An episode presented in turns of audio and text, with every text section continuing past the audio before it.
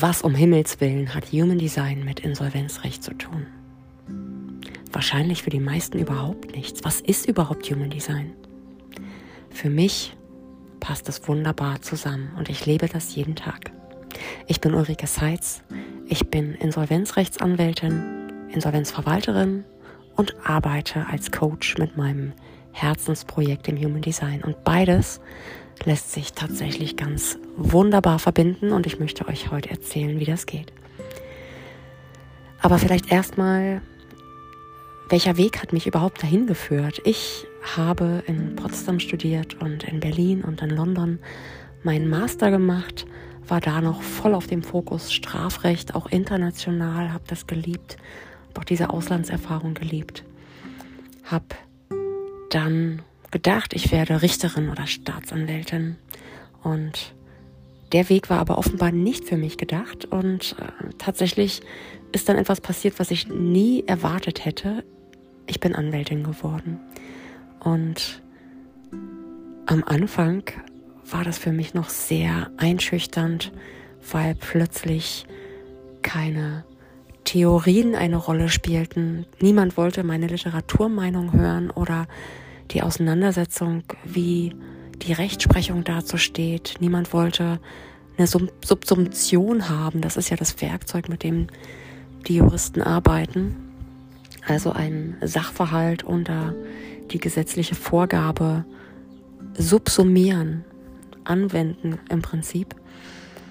Sondern da saßen, das werde ich immer in Erinnerung haben, da saß plötzlich so ein älteres Ehepaar vor mir, und die beiden hatten gerade einen schweren Verkehrsunfall. Und jetzt ging es darum, diese Rechtsverhältnisse und den Schadenersatz anzusprechen und die Versicherung einzubinden. Und ich denke da so oft zurück, weil ich völlig überfordert war. Ich konnte an den beiden noch die Schrammen sehen und die Verletzungen und die beiden waren so zerbrechlich und haben voller Erwartung auf mich geschaut und haben einfach äh, gedacht, so, die klärt das jetzt, diese Frau. Und ich war völlig überfordert. Das passt als Beschreibung eigentlich ganz gut. Und ich schmunzel immer, wenn ich daran zurückdenke, weil es heute so anders ist. Ich habe meinen Weg gefunden.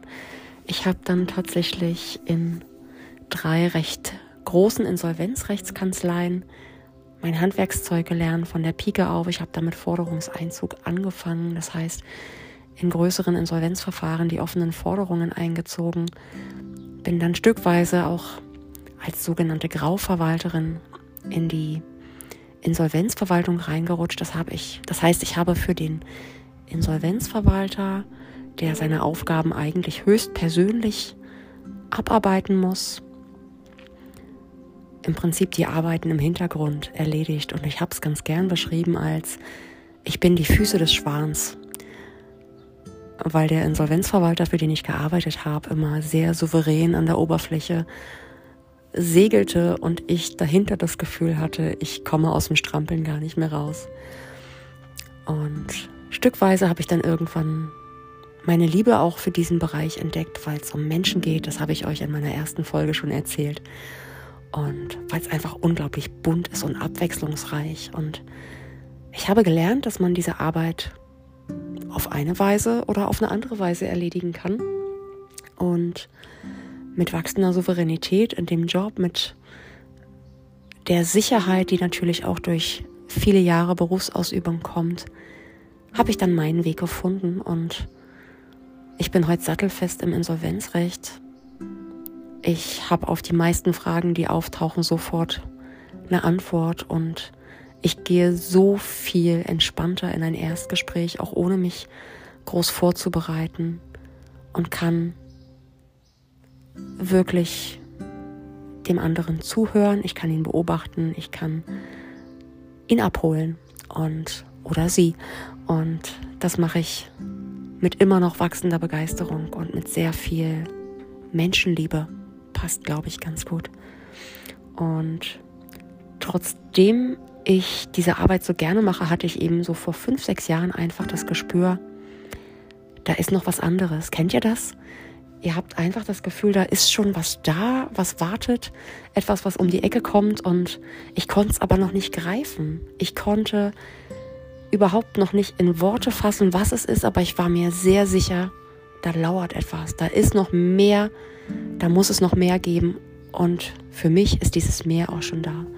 Und ich kann euch heute gar nicht mehr sagen, wie ich genau dazu kam, aber ich habe eine Coaching-Ausbildung angefangen, parallel zu meinem 40-Stunden-Job, zwei Kinder, Beziehung und habe mich in diese Ausbildung gestürzt und habe sofort gemerkt, das ist es, das ist großartig. Ich will auch mehr als nur Insolvenzverwaltung. Ich möchte mit Menschen kreieren, ich möchte mit Menschen arbeiten. Und die Werkzeuge, die ich in diesem Studium gelernt habe, die habe ich natürlich, wie viele Coaches wahrscheinlich, erstmal auf mich angewandt. Ich hatte so viele Aha-Effekte.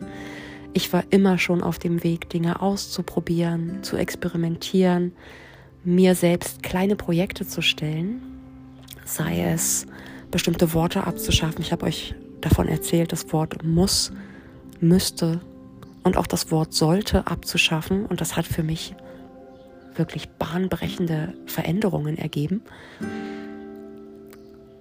Und dann bin ich eben diesen Weg dieser Coaching-Ausbildung weitergegangen und dann gab es noch wegen der Corona-bedingten Auflagen eine kleine Unterbrechung, weil eben Präsenztermine nicht stattfinden konnten.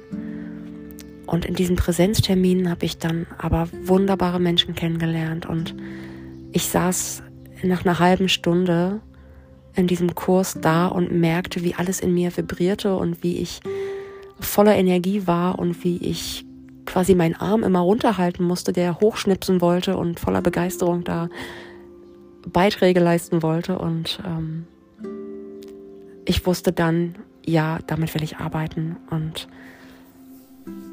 dann ähm, habe ich mir eine Homepage gebaut. Ich habe erstmal angefangen, ähm, mich zu finden und mich zu sortieren und meinen Fokus zu finden und wollte am Anfang Frauen in Umbruchssituationen helfen, habe da meine eigenen Zeichnungen kreativ eingebracht und mir eigene Coaching-Materialien entwickelt und gemalt und gezeichnet und Ideen gesammelt. Und irgendwie wollte es aber nicht so richtig losgehen. Und ich war bereit voller Begeisterung und es passierte aber irgendwie nichts. Und dann bin ich so ein bisschen hin und her geschwankt und habe mich erstmal wieder auf meine Arbeit fokussiert und dann, ich weiß noch relativ genau, saß ich hier an irgendeinem Abend zu Hause und eine ganz liebe Kollegin, mit der ich auch im Insolvenzverwalterbüro zusammengearbeitet habe, mit der ich wirklich eine Freundschaft entwickelt habe, die brachte in irgendeinem Gespräch völlig zusammenhanglos für mich damals diesen Satz, ja Ulrike, das liegt daran, dass du ein offenes G-Center hast. Und ich weiß noch ganz genau, dass in mir so diese Reaktion entstand, bitte was? Was soll das denn sein? Und sie erzählte mir dann vom Human Design und ich hatte davon noch nie vorher gehört. Dann habe ich natürlich sofort gegoogelt, mein Wissensdrang ist da unerschöpflich. Und ich habe mir meine Chart aus gerechnet oder ausdrucken lassen, erstellen lassen. Das geht ja im Internet auch auf vielen tollen Seiten kostenlos. Und ich habe diese Chart gesehen und dachte, bitte, was soll das denn sein? Nein, diese komische Figur, diese komische Zeichnung soll ich sein? Auf keinen Fall. Also heute weiß ich, dass da mein definierter Verstand rebelliert hat. Neue Konzepte, die nicht sofort in mein Bild passen, werden erstmal abgebügelt. Ich kann darüber heute echt herzhaft lachen. Und ich habe das dann erstmal zur Seite gepackt, weil das natürlich für mich überhaupt nicht passte. Und habe dann aber mit sehr viel Humor und Erstaunen festgestellt, dass mir seitdem dieses Human Design immer wieder vor die Füße fiel. Immer wieder begegnete ich dem Human Design, das war plötzlich überall. Ich hatte das vorher nie gehört und plötzlich konnte ich mich dem kaum noch entziehen. Und tatsächlich wurden die Abstände dieser Begegnungen dann auch enger, kürzer. Und irgendwann habe ich mich mit erhobenen Händen wirklich hingestellt und habe laut gesagt, okay, okay, okay, ich habe es ja verstanden, ich mache ja schon. Ich mache ja schon, ich guck's mir doch an. Und dann ging diese Reise los. Das war so vor zweieinhalb Jahren. Und ganz ehrlich, ich sage euch, seitdem ich mich damit befasse, ist einfach ein Knoten nach dem anderen geplatzt. Ich hatte so viele Aha-Momente. Ich habe so viel gelacht, ich habe so viel geweint und ich bin immer noch begeistert auf dieser Reise, mich kennenzulernen. Ich bin auf meinem Experiment und ich möchte euch alle einladen, mit auf diese Reise zu gehen.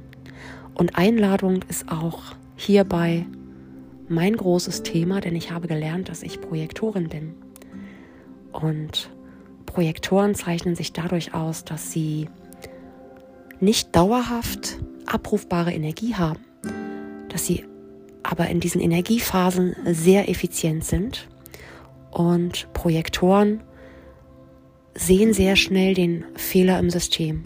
Sie sehen sehr schnell die Herausforderung eines Menschen. Sie haben eine sehr fokussierte Aura und sind damit sehr bei ihrem Gegenüber, tauchen in ihr Gegenüber nahezu ein. Und nicht jeder mag das. Wenn so ein gesalzener Finger mit Zielstrebigkeit in die Wunde gelegt wird, dann ruft das natürlich erstmal Abwehr und Gegenwehr hervor. Und allein diese Erkenntnis hat mir so viel Licht gebracht. Ich habe erkannt, warum ich in meinem früheren Job, und da klingt der Wecker und bestätigt es, und warum ich in meinem früheren Job immer wieder gegen die Wand gelaufen bin. Ich habe da nämlich angefangen und habe nach zweieinhalb Wochen wunderbare Verbesserungsvorschläge gehabt, die ich voller Inbrunst und Begeisterung für dieses Team angesprochen habe. Und es kam nicht gut an, weil mein Gegenüber tatsächlich für das, was ich sehen konnte, und ich dachte, jeder sieht das, das ist doch selbstverständlich, warum macht das keiner? Weil mein Gegenüber dafür nicht bereit war. Und ich habe gemerkt, dass das überhaupt nicht ankommen konnte. Und wenn Projektoren nicht auf die Einladung warten, weil sie eben den Finger in die Wunde legen, weil sie eben genau sehen, was der andere braucht, der aber vielleicht noch nicht dafür bereit ist, darum prallen sie dann ab. Darum stoßen sie auf Ablehnung. Und diese dauerhafte Ablehnung, wenn ein Projektor über seine Grenze hinausprescht, über seine Strategie der Einladung, hinausgeht, dann ist die Folge dauerhaft Verbitterung. Und das habe ich dort erlebt. Und dieses Gefühl in der massiven Form kannte ich nicht oder noch nicht so oft. Und für mich war diese Strategie, auf Einladung zu warten, wirklich das absolute Highlight in meinem Human Design Experiment. Ich habe dann mal zurückgeschaut auf meine Berufskarriere und habe festgestellt, ich habe immer wieder auch bei Unzufriedenheit in Berufswechseln und ich hatte drei größere Anstellungen in den 19 Jahren. Ich habe immer wieder Initiativbewerbungen geschrieben. Und ich denke, ich komme so auf 25 bis 30 Bewerbungen. Manche haben dazu geführt, dass ich zu einem Gespräch eingeladen wurde aber nicht eine dieser Bewerbungen hat mir einen Job eingebracht. Wisst ihr, wie ich meine Anstellungen gefunden habe, ohne vom Human Design zu wissen? Ulrike, du musst dich unbedingt hier bewerben. Komm doch mal zu uns. Und wann willst du dich endlich bei uns bewerben? Das war mein erster Job, nachdem ich dort als Studentin gearbeitet habe. Und es ist unglaublich faszinierend, aber für mich funktioniert das mit der Einladung immer. Und ich habe viele, viele andere Beispiele dafür für euch.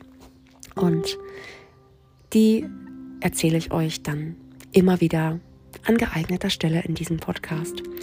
Und lange Rede, kurzer Sinn. Heute weiß ich, dass diese Pfade zusammenführen durften für mich, dass ich meine 20-jährige Erfahrung im Insolvenzrecht heute optimal verbinden kann mit diesem Human Design Wissen. Und ich habe das unglaublich vertieft und aufgesaugt. Und ich kann heute, wenn ein Mandant vor mir sitzt, meine Schuldner, als Insolvenzverwalterin darf ich ja nicht beraten, aber ich kann heute meinen Mandanten anbieten, hier sind eure Optionen. Wenn ihr euch nicht entscheiden könnt, lasst uns auf eure Entscheidungsautorität schauen. Lasst uns auf eure Strategie schauen und dann könnt ihr sicher sein, dass ihr für euch eine gute Entscheidung trefft. Und gute Entscheidungen, dafür stehe ich. Und die sind vor allem wichtig in Krisen. Wenn jemand in einer Krise ist, dann geht es darum, sich zu fangen, sich die Selbstermächtigung wiederzuholen und wirklich in seiner Energie zu sein, aus der Reaktion rauszukommen, das Heft des Handelns wieder in die Hand zu nehmen. Und das geht ganz besonders gut, wenn du weißt, wer du bist, wie du tickst, mit welcher Energie du unterwegs bist. Und das kann ich euch zeigen. Und genau diese Arbeit liebe ich so und davon möchte ich euch in diesem Podcast erzählen.